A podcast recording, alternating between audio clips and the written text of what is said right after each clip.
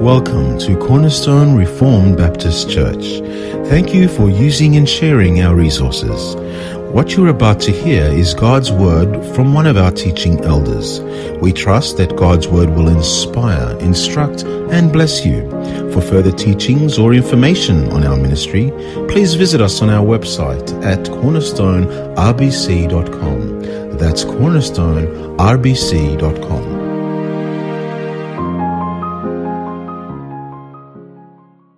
brethren, we, we continue in our study, in our contemplation, and our meditation upon the 11th chapter of the Gospel according to John. We know the context. We've, we've been here several months. We haven't gone very far. So we know the context. Jesus sent his disciples on the eastern side of the Jordan River in a safe place. It's not long ago that they were in an unsafe place.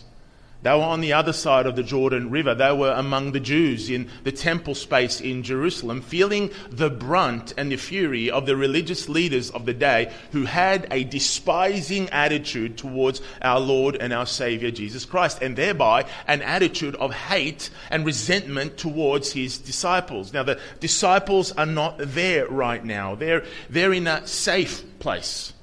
They're what you call a, a, in, a, in, a, in a green zone where the fury of the Pharisees and the, and the Jewish religious leaders are, is at bay.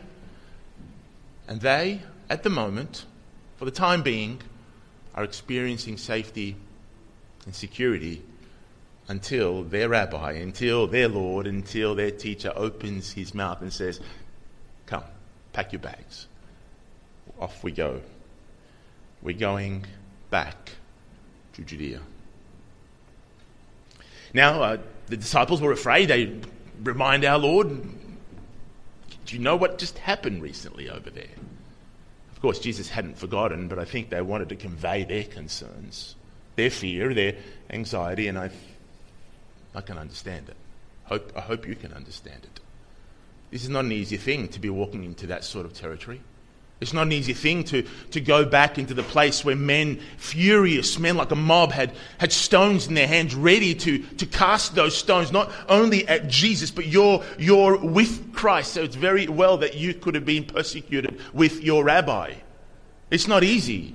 Sometimes we far remove our, our thinking from 2,000 years ago and think, well, there was a different context back then. Well, it wasn't.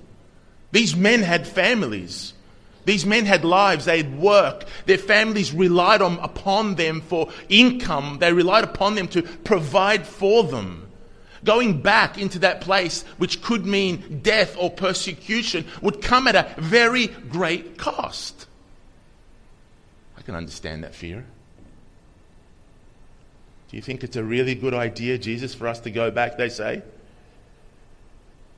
And of course, Jesus had a bigger plan in mind. He knew what they were going through. After all, he is the Son of God, he is God in flesh.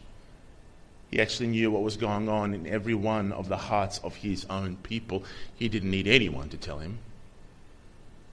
But the bigger plan, the bigger picture that Jesus had in mind was something beyond the physical, beyond the here and now, the beyond the temporal. Jesus had their faith in mind. Jesus wanted to build and strengthen their faith because that's more important than anything. It is more valued than all the gold in the world, and it's refined through fire. It's refined through suffering, sometimes suffering beyond what we can bear.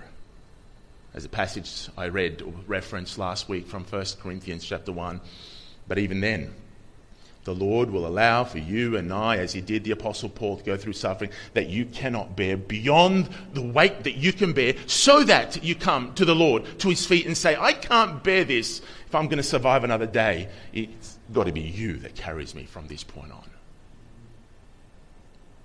The Lord was strengthening the faith of these disciples beyond through the suffering because of what they're going to experience not long from now. In a few days' time, they're going to experience a miracle of epic proportions. He wants to build their faith, so he tells them, Pack up. We're going back to Judea. And that's when we come to the final verse of this chapter or this section the section that begins in, in verse 1 and goes through verse 16. It is the narrative that speaks to Jesus' dialogue with the disciples before they pick up and go. The journey we know nothing about. All we know is there's a point where they pick up, they decide, Jesus decided to take himself and the disciples to Bethany, and then next thing you know, he's there in Bethany. But before we get there, we have the words of the apostle or the disciple Thomas. These were his words, verse 16. So Thomas called the twin, said to his fellow disciples, Let us also go, that we may die with him. It's actually the first time we hear from the disciple Thomas. I hope you realize that.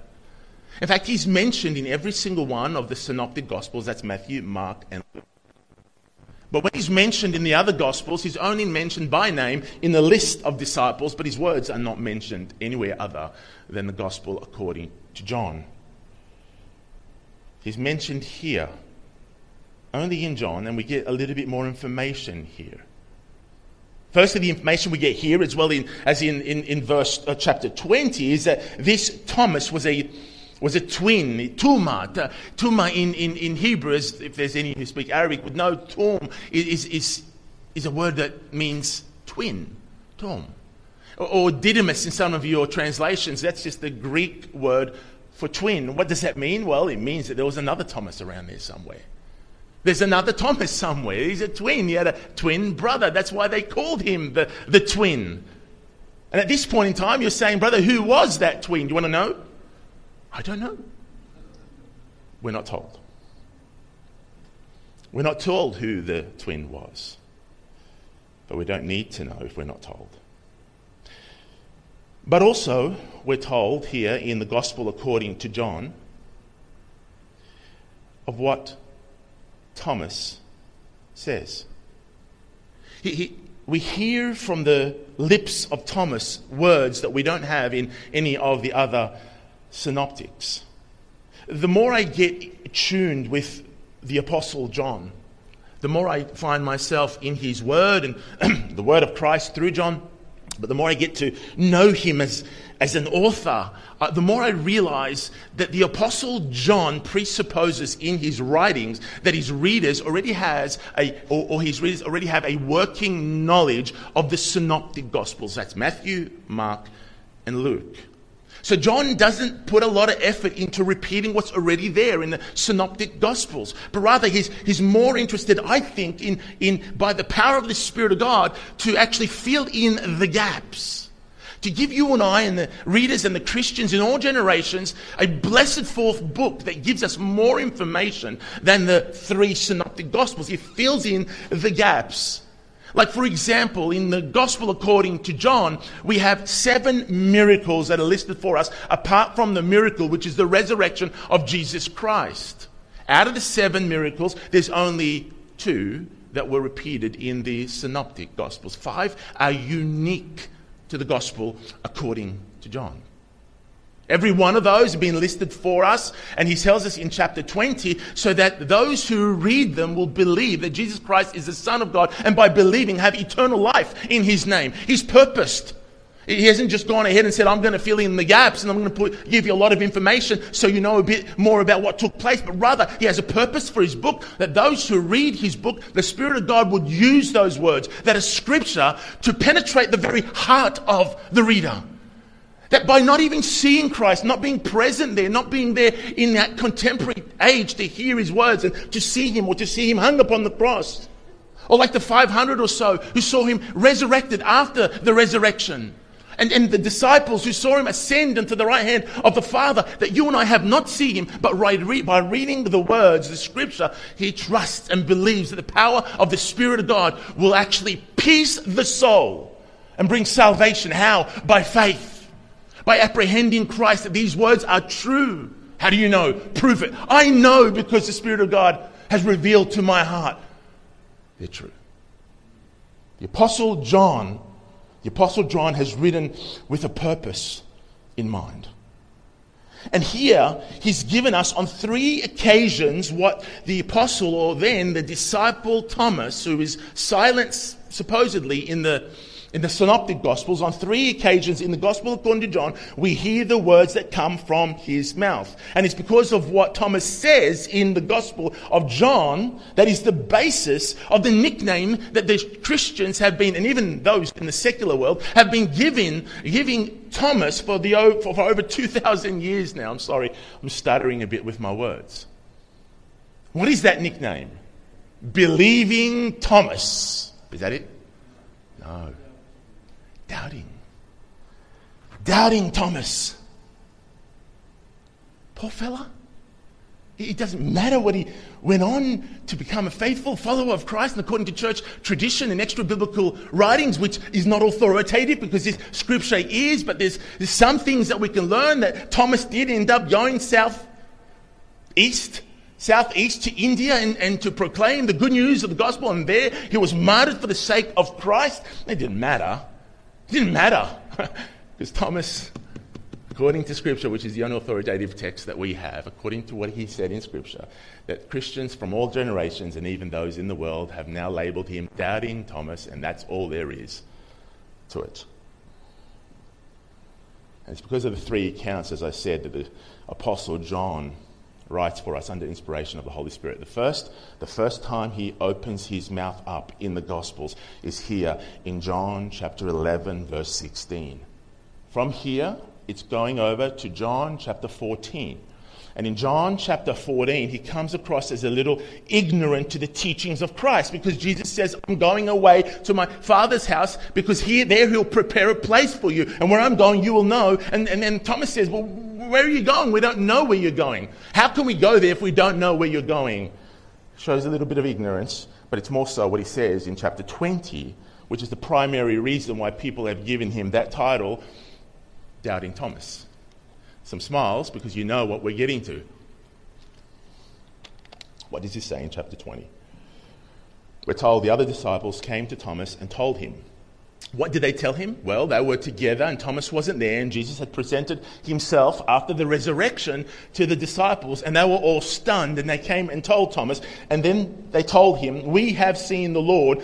But he said to them, Unless I see in his hands the mark of the nails, and as I place my finger into the mark of the nails, I want to see it and I want to touch it and place my hand into his side where the, where the spear had struck Christ and blood and water had dashed out. Uh, unless I place my finger in my hand into those places, he says, I will never believe. And thus, doubting Thomas was created. And so, with that in mind, doubting Thomas's word everywhere in Scripture is interpreted in a pessimistic way. After all, he is doubting Thomas. So let's go back to John chapter 11, verse 16. When our Lord tells his disciples to pack up their bags, in spite of their fear, in spite of their anxiety, pack up your bags. We're going back to Judea. We're going to Bethany. We're going back. We hear him say, Let us We'll look over to the disciples. We don't know if Jesus had heard these words, but John, who's narrating the text, was there and he knows. And he says, Let us also go that we may die with him. Christians in all generations have interpreted those words very negatively, when in truth, beloved, they may not have been as negative as you think. And to complicate matters even a little bit further, grammatically, we cannot even be sure who Thomas is referring to. Let us also go, he says, that we may, that we may die with him. Who's the him? Is he referring to Lazarus, who he now has, and the disciples has just been informed that has, he has died? Or is he referring to Christ? who, by saying we're going back to Judea, is engaging in a suicide mission, and in the mind of disciples and Thomas, of course, he's entering into death. Grammatically, it could be either. It could be either. Now, I'd like to think it's the latter. I'd like to think that Thomas is saying that, that let's go and, and die with Christ, especially of the words in the first part of the phrase where it says, Let us also go Let us also go. Lazarus is going nowhere. He's been buried, he's in a tomb. Christ is going somewhere. So I think, or I believe at least, Thomas is referring to Christ. It would make sense of the second phrase, let us also, let us go also, or let us let us also go. And then he says, that we may die with him, referring to Christ. We go with him and we, and we die with him. Makes better sense to my mind, at least, but I can't be 100% sure because men who are much smarter than I am have said grammatically it could go either way.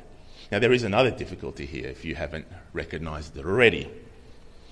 It's the tone he uses. Could you hear the tone? I was very careful when I read the text earlier on to be as monotonous as I could be.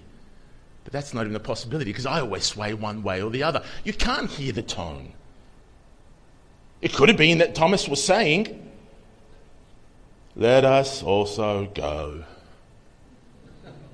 that we would die with him.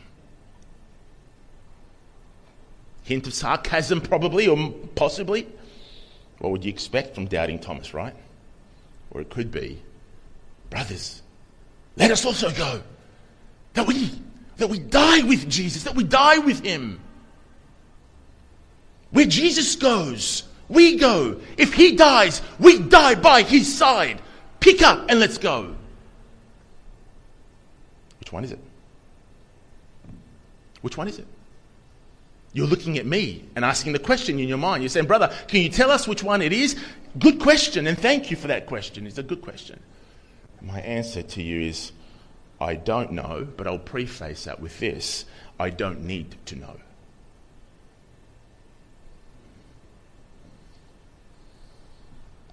Because I believe the reason the Apostle John, under inspiration of the Spirit, has given us Thomas's response is not so that you and I would determine his attitude.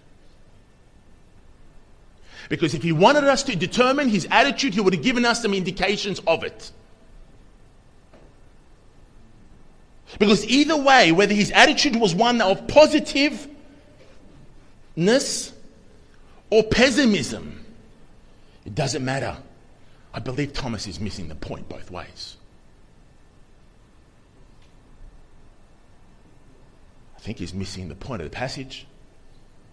And I think he's missing the point of what Jesus is trying to proclaim to his disciples. Even if he is speaking in courage. I hope to show it to you this afternoon. Let me say this much. There's a lot of truth, though, in what Thomas is saying. Attitudes aside, there is a lot of truth in what Thomas is saying. Whether spoken in faith or not, the fact of the matter is the disciples, or the only reason why the disciples are going back to Judea is because they're following after Christ. Like they're fearful, they're afraid, they know what they're going to expect over there. They've been on the eastern side of the Jordan River, now only very temporal. It hasn't been a lot of time. And as far as we know, there are no indications that the fury of the Jews has subsided in any way, shape, or form. They do say that they say that, that, that with all, time heals, what's the saying? Time heals all wounds. It, it escapes me. Is it time heals all wounds? Okay. It's not true. time doesn't heal all, but there is some truth in the sense that time does actually help for someone to meditate upon what they've done and be able to repent. However, not much time has actually passed. And, and so we know that the Jews and their fury is still, is still up there. It's still going to be a very dangerous exercise to go into Judea. So, whether Thomas is being pessimistic or speaking in courage or in, fa- and in faith, he recognizing, recognizes to follow after Christ.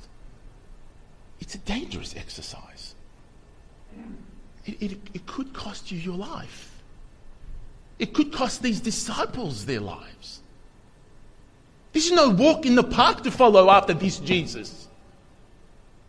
Wherever he goes, he makes enemies. No fault of his own, because the system of the world is dark. It's dark and it's black, and he is light.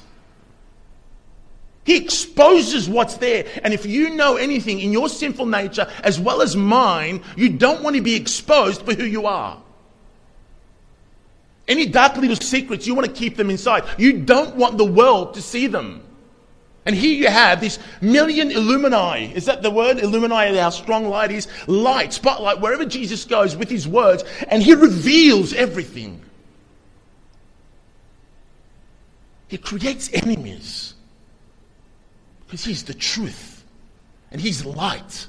And people love their darkness, they love their sin. When light comes, it exposes that sin.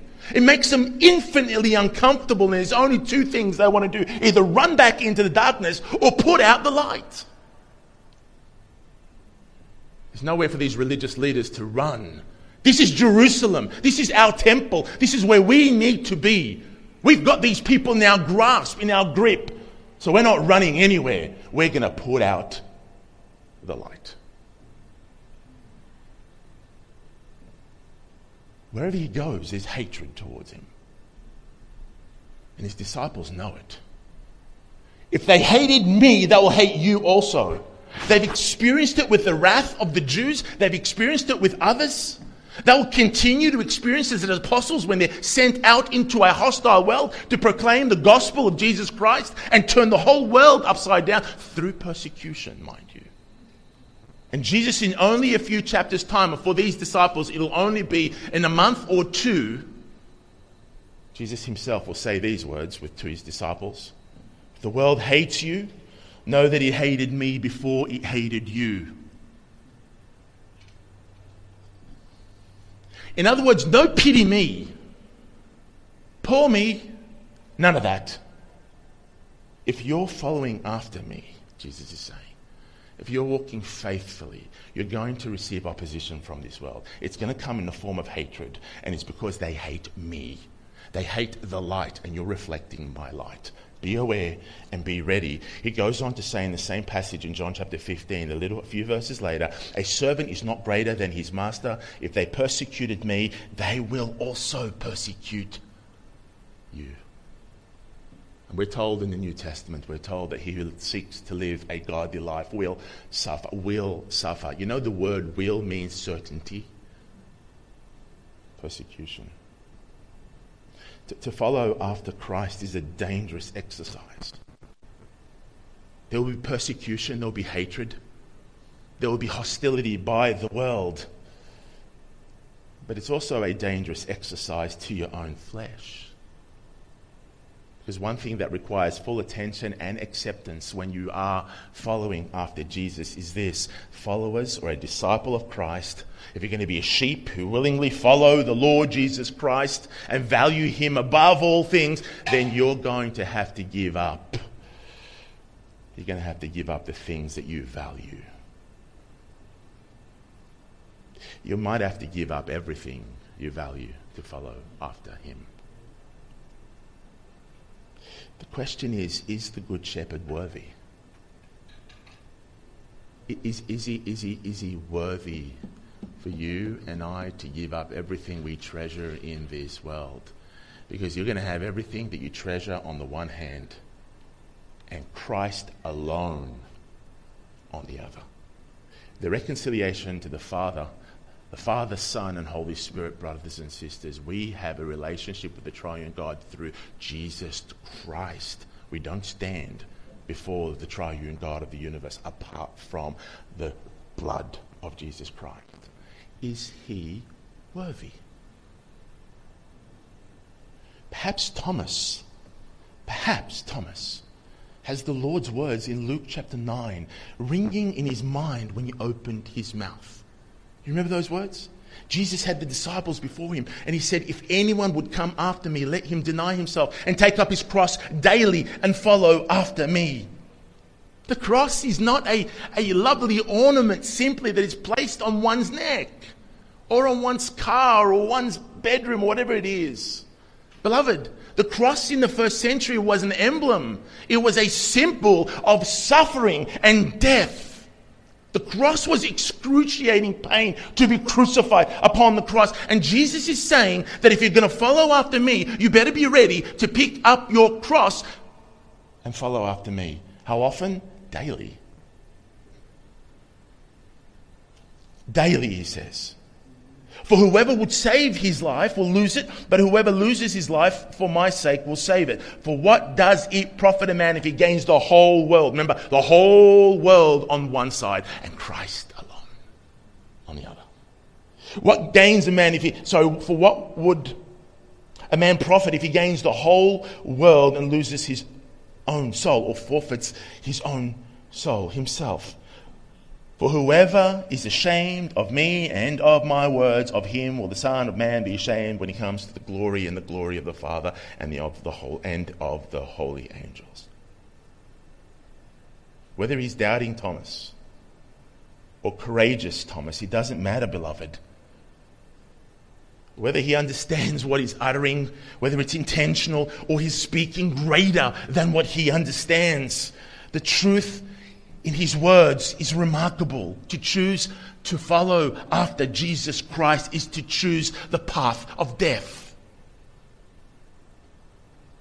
Death to yourself, death to your own selfish desires, death to your selfish pursuits, death to your sinful ways, death to even maybe some good things that get in the way of fulfilling the purpose and the mission of God that He has for you.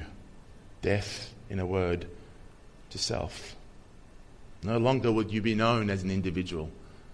No longer are you known as a person who just simply lives for the glory of yourself, self centered, but rather you be known as a Christ follower. You adopt, you take upon him, upon yourself, his own name. Beloved, are you willing to die for him? Are you willing to live for him? Are you willing to put death to all that is attached to your old self? Your trophies, your accolades, all those accomplishments, the goals, your dreams. Are you willing to die for Christ? Are you willing to give these things up? These are confronting questions, and only you know the answers to those questions. Is Christ your identity? Beloved, do we call ourselves Christians or are we Christians? You know, there's a difference between the two. One can call him or herself a Christian, but the question is, are you Christian? You bear the name of the Lord Christian. Is he your identity? To die is gain, and to live is Christ. Do you believe those words? The question really is you have the world on the one hand and you have Christ on the other. You have to ask yourself, is Christ better? Isn't that the message of the book of Hebrews? I think that's the message. If I was going to summarize the book of Hebrews, it would be Christ is better. Better than all your achievements, better than all your goals, better than all your stuff. The next question I have is how tight is your grip on this world? How tight is my grip on this world? Because you can't have both, remember. Can't gain the whole world and also win your own soul. It's one, it's one or or the other. Do you share the same sentiment of the Apostle Paul? At least a semblance? Do you have the same desires of the Apostle Paul when he says in Philippians chapter 3? But whatever gain I had, you know, if we sat down and we wrote down on a piece of paper everything that we've ever accomplished, it wouldn't be 10% of what the Apostle Paul had accomplished at that point. But then he says, Whatever I gain, whatever gain I had, I counted as loss for the sake of Christ. Indeed, I count everything as loss because of the surpassing worth of knowing Christ Jesus my Lord. For his sake I have suffered the loss of all things and count them as. Our ESV Bibles are quite polished. Rubbish in order that I may gain Christ and be found in him, not having a righteousness of my own that comes from the law, but that which comes through faith in Christ, the righteousness from God that depends upon faith, that I may know him and the power of his resurrection.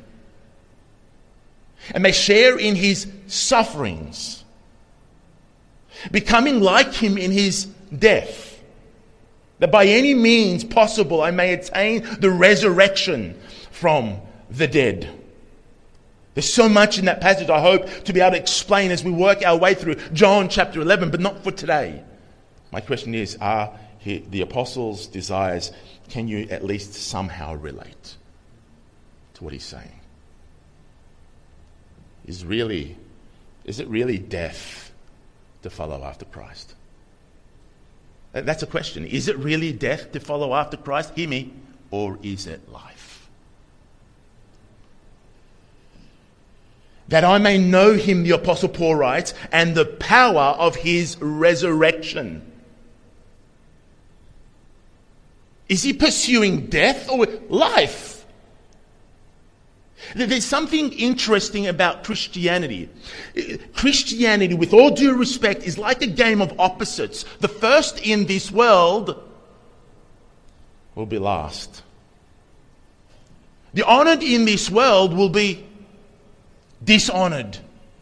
The seeing in this world, those who claim that they have wisdom and knowledge and they can see, they're the ones who prove to be blind. The strong in this world prove only to be weak. The wisdom of his age, the wisdom of this world is what? Foolishness. And life in this world is but death. For whoever would save his life will lose it, Jesus says. But whoever loses his life for my sake, don't forget that, for my sake, will save it. Oh, Thomas, you may have been speaking out of sarcasm or ignorance or even sincerity. I'm not sure, to be honest. And although there is so much truth in what you've said, my brother, I think you've missed the point. Your focus, your emphasis is on the wrong thing, my brother. This is a chapter that has death in it, yes. We read about death in this chapter. Right now, Lazarus before us is buried in a tomb, but it's not a chapter on death. This is a chapter about life, resurrected life. Thomas's focal point was driven from fear and anxiety and, and death, not life. Let us go that we may die with him also. But our Lord is pleased. No, he rejoices in the fact that Lazarus has died. Because he'll teach his disciples a critical lesson about not only life, but who is the author of life, who has power and authority over death, who is the resurrection and the life. Jesus will teach his disciples, and he's pleased right now because they will grow and be strengthened in their faith because their hearts will be turned from that which produces fear and anxiety and trepidation, that which is fixed upon, I don't want to die, to now, to die is gain, and to live is Christ.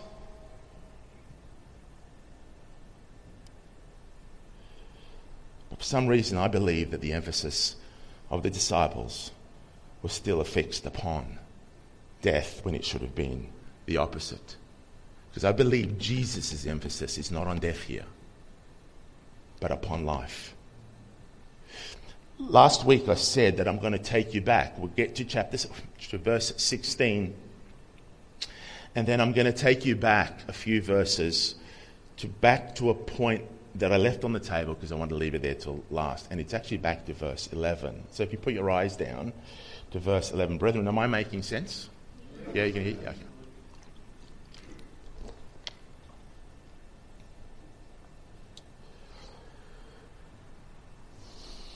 Verse 11.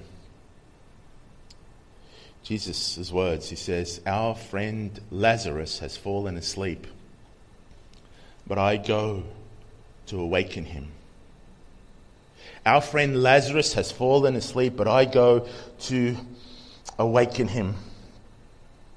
You see, the disciples are no longer ignorant of what Jesus was saying. The, the Lord, when he said sleep, they, they're no longer thinking sleep is actually the snooze or to be slumber, but rather now they understand because Jesus has told them plainly that Lazarus is dead. Now, not here in verse 11, but we've, we've made it to verse 16, so I'm just taking you back. They now understand that Jesus means dead. They now understand that, that Jesus is going back not to wake Lazarus from a, sleep, but to raise him from the dead. It brings light to a lot of what Jesus is saying now that we've gone through to verse 16. Especially going back to verse 4 when Jesus says this illness does not lead to death for the glory of God, so that the Son of God may be glorified through it. But especially in what our Lord says in verse 11.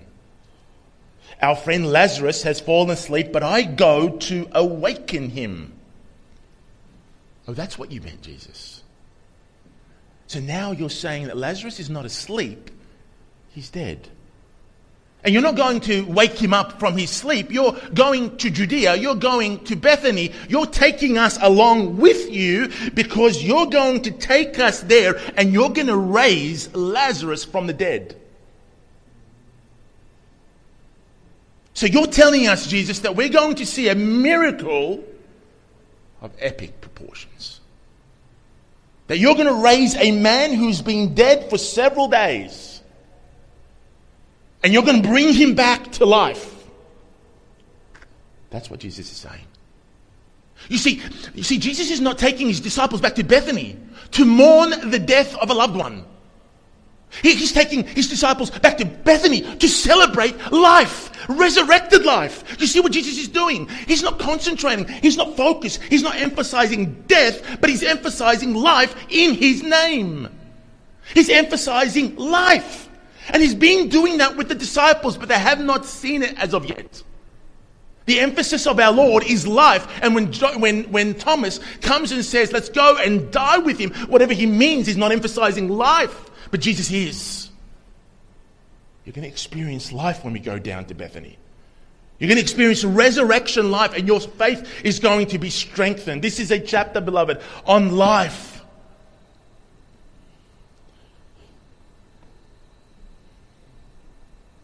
Power to put yourself to death. Self denial. That won't come if you fix your attention, your efforts, and your emphasis and your focus on death. The only way you and I are empowered to put sin to death in our lives and produce a fruit that is pleasing to the Father and to be able to bear any persecution that the Lord is pleased to bring our way by way of suffering is not to concentrate your efforts and to focus your efforts upon death, but on life and the one who is life this is why the book of Hebrews says that you fix your eyes upon the author and the perfecter of your faith, the one who is life incarnate, the one who is the fountain of life, the one who is the source of life. Only if you fix your eyes upon him by faith are you strengthened by him to endure whatever this world has. Only then are you strengthened by him to put to death the misdeeds of the flesh. Only then are you strengthened by him to desire him above all things. When our eyes are fixed upon Christ, who is the author of life itself, even when facing death, it's life that Jesus is emphasizing, not death itself. I love the way our Lord speaks. It's obvious to me we're not going to get through the whole text that I've hoped, but we get through as far as I can. Love the way Jesus says those words in verse 11. Our friend Lazarus has fallen asleep, but I go to awaken him. You know, there are many things our Lord associates with the disciples and his people. The shepherd is in union with his sheep. There's a beautiful union. We are united in Christ. The disciples are united in, in Christ. And often our Lord uses those pronouns, uh, you know, we or us or our. You, you see that all the time. When Jesus is speaking to Nicodemus, he uses the word we. When he speaks to the Samaritan woman at the well, he says, we, us Jews, he says, speaking about himself and the disciples, we know who we worship. But you don't know as far as the Samaritans are concerned. No, no, because God didn't command that you worship on Mount Gerizim. but in Zion, Mount Zion, that's where the Lord has mandated worship to take place. But he uses that word we and, and our to associate with his people. It's beautiful. In fact, when, when the apostle, or back then it was Saul who became the apostle Paul on the road to Damascus, Damascus, not Emmaus, Damascus. When he was on the road to Damascus and he met with Christ on the road to Damascus. Do you remember what Jesus said? Saul, Saul, why are you persecuting me? There's a deep, intimate association that Jesus has with his church. Eh, much of what he said, even in the Gospels, he, he includes himself and his disciples with, with the pronouns that he uses. Many of the undertakings he does with his people and continues to do with his people. But there are assignments and duties and work where he has to do it alone. And that's when he uses I. And when Jesus says I, you take note because Jesus is demanding and commanding your attention because now he's saying that now what's going to take place, the assignment and the task that I'm going to engage in is me alone. You can't do this with me. This is what he says here. He says, Our friend Lazarus has fallen asleep. Our friend Lazarus has fallen asleep. Before he said, We go to Bethany or to Judea. Our friend, there's a collective there. Our friend Lazarus has fallen asleep, but I go to awaken him. But I go to awaken him. Do you think Jesus is beginning to make a major point to the disciples? A point that would leave him or cut the ground at least for the time where it comes in verse 25 in a few days' time where he says, I am the resurrection and the life. Lazarus is dead. Only I can raise him from the dead, is what Jesus is saying. You, you, you can come along. Yes, he's our friend. You can come along, but you'll watch. I'll do the work. Because only I have the power because Jesus saying these words means there's, there's a power, there's, a, there's an authority that is required that you don't have.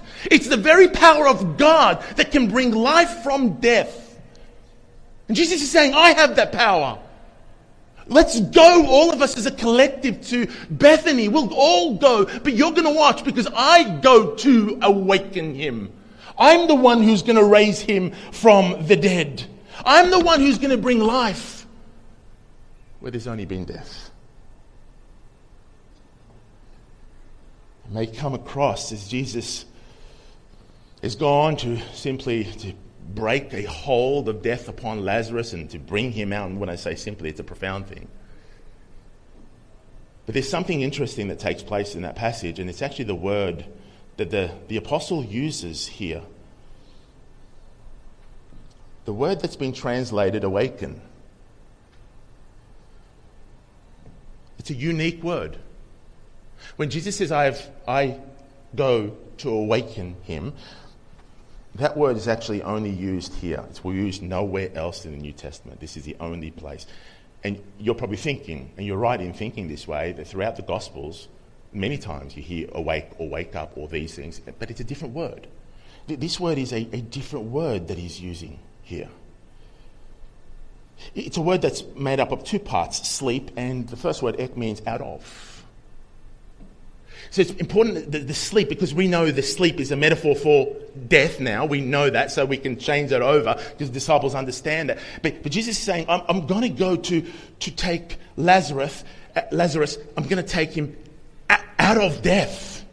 I'm, I'm going to I'm going to pull him out of the, the realm of death I'm gonna, I'm gonna grab him and, and I'm, I'm gonna make a complete departure from where death is and all its limits, and I'm gonna, I'm, I'm gonna take him out of, of death. He's gonna be removed from that state.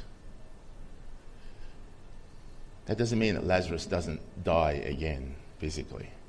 Because in a few days' time, he will raise Lazarus from the dead, physically speaking. But I think Jesus is making a very, a very important point. Everything that Jesus does, even in the physical sense, always points to a deeper, richer spiritual reality. We know that. We've worked our way through this book, through the Gospels, we know. Even when we've worked our way through the Old Testament, we've said on several occasions, much of what you see is a type and is a shadow of something greater to come, a bigger, grander spiritual reality to come. And it's no different here. You remember back in chapter 9 when that chapter on the, the man who was born blind. And you remember a whole chapter that the gospel that the, the apostle John dedicates to to that one, that one miracle, that one sign.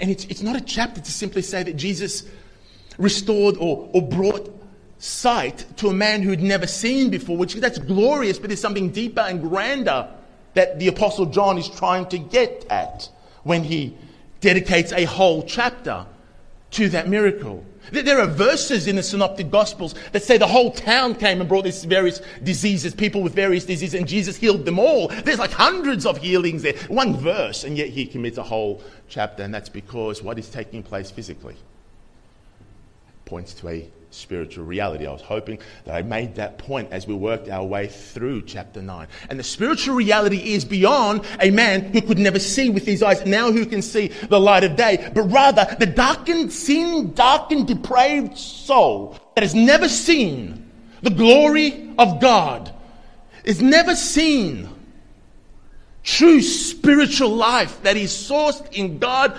alone is made to see, is made to become not blind, but to see. And the revelation of the glory of God is shown in the soul of a man, in the face of who? Of Jesus Christ. There's a physical picture that points to a a spiritual reality. And I think that's taking place here. Jesus is demonstrating, he will demonstrate how he's the resurrection and the life, which is beyond the physical. He's going to demonstrate the spiritual element of being the resurrection and the life. Both the spiritual and the physical. They're going to be both at play, I believe. And the interesting thing here, thing here is this that Jesus Christ is the only one uniquely to bring life where there's death, whether it's physical death or spiritual death. Christ is the resurrection and the life. So he says, I, I go to awaken him. What hope would Lazarus have if Jesus doesn't go? What's Lazarus doing in the tomb right now? Is he, is he praying for a, Lazarus is doing what dead men do best. He's just lying there in the tomb. His body is, at least. To be dead in the body is to be, pre- uh, to be absent in the body is to be present with the Lord. But it's Christ and His will to make that beeline and take His disciples for so many reasons. So many reasons that the faith of Mary, the faith of Martha, the faith of Lazarus himself the faith of his disciples, the faith of the Jews who are around him will come to believe. The glory of God, ultimately, and the glory of God is seen through the glory of the Son of God, which would make the Son of God God himself, to receive the same glory and honor as God himself. But I love the way Jesus says, I. He says, Our friend Lazarus has fallen asleep, but I go to awaken him. Let me ask you a question quickly. Could Jesus not have brought Lazarus back from the dead, from over the Jordan? He's proven he can.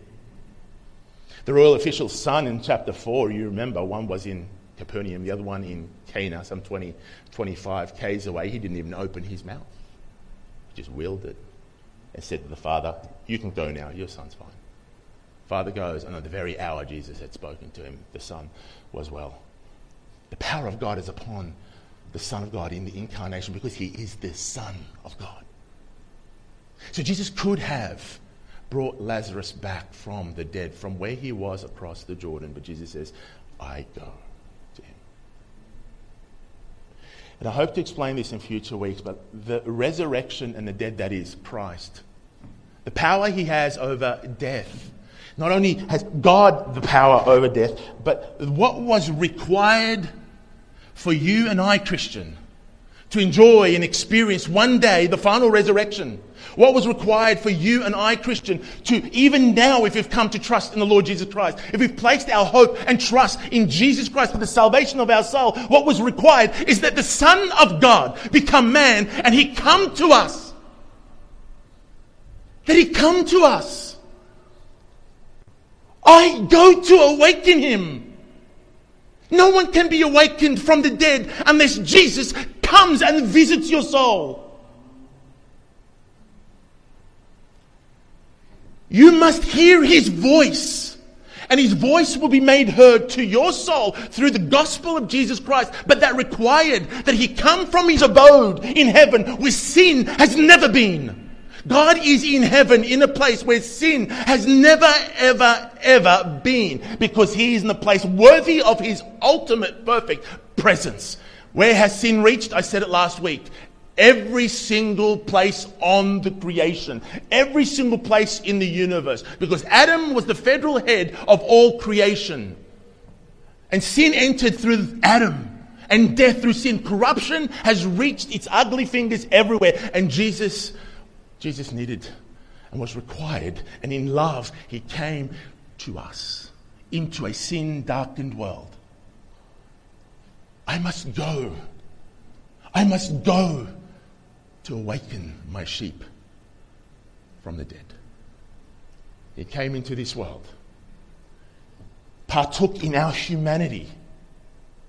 He took upon himself a, a real body, a body that, that gets tired and he thirsted and he was hungered and he felt the human experience that you and I have experienced, yet without sin.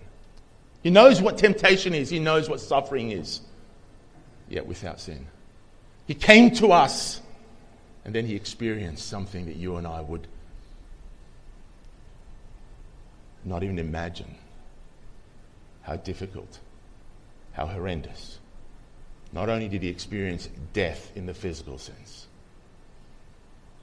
he bore upon that cross the very wrath of God deserving upon his people who rebelled against him. You see, it was required that Jesus Christ partake into this world, into your experience and my mind, the human experience, in order for him to be able to wake us up from the dead. There was no other way. There was no other way. Because God is a just God. And your sins and mine deserve death. The wages of sin is death. Who's going to pay for our sins? We could pay, but it would never be stamped paid in full. A million, two million, ten million, billion, trillion, quadrillion, brother, help me out, goes beyond that. Whatever it is, and you've only begun eternity. But the one who's of infinite worth, the one who is very God, became very man.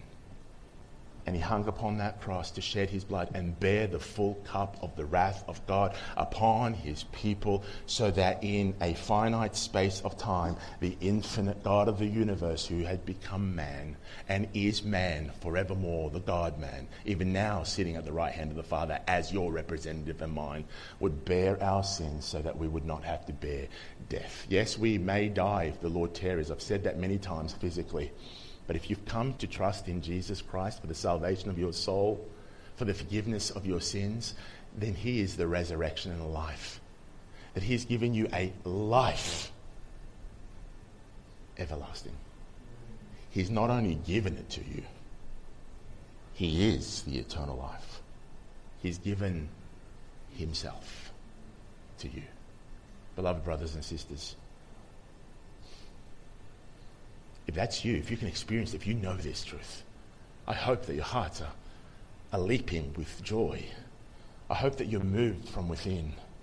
But, but if, you, if you haven't, if there's any among us who have not experienced that truth, if there are any among us who don't know Christ, who have not heard his voice, have not heard the voice of the Savior, the voice of the Good Shepherd, if there are any who have not heard his voice, The Bible tells us that in humility you come before Him in repentance and faith.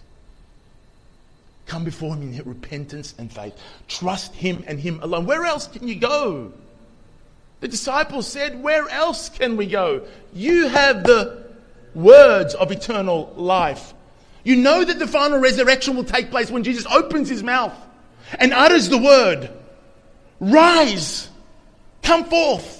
John chapter 5, my intention was to take you there today, but I'm not going to. We'll do it hopefully in a few weeks' time. All will be resurrected with his word.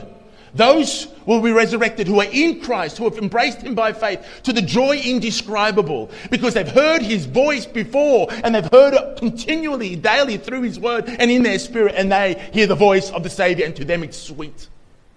For those who hear it for the very first time, what a terrifying voice that would be.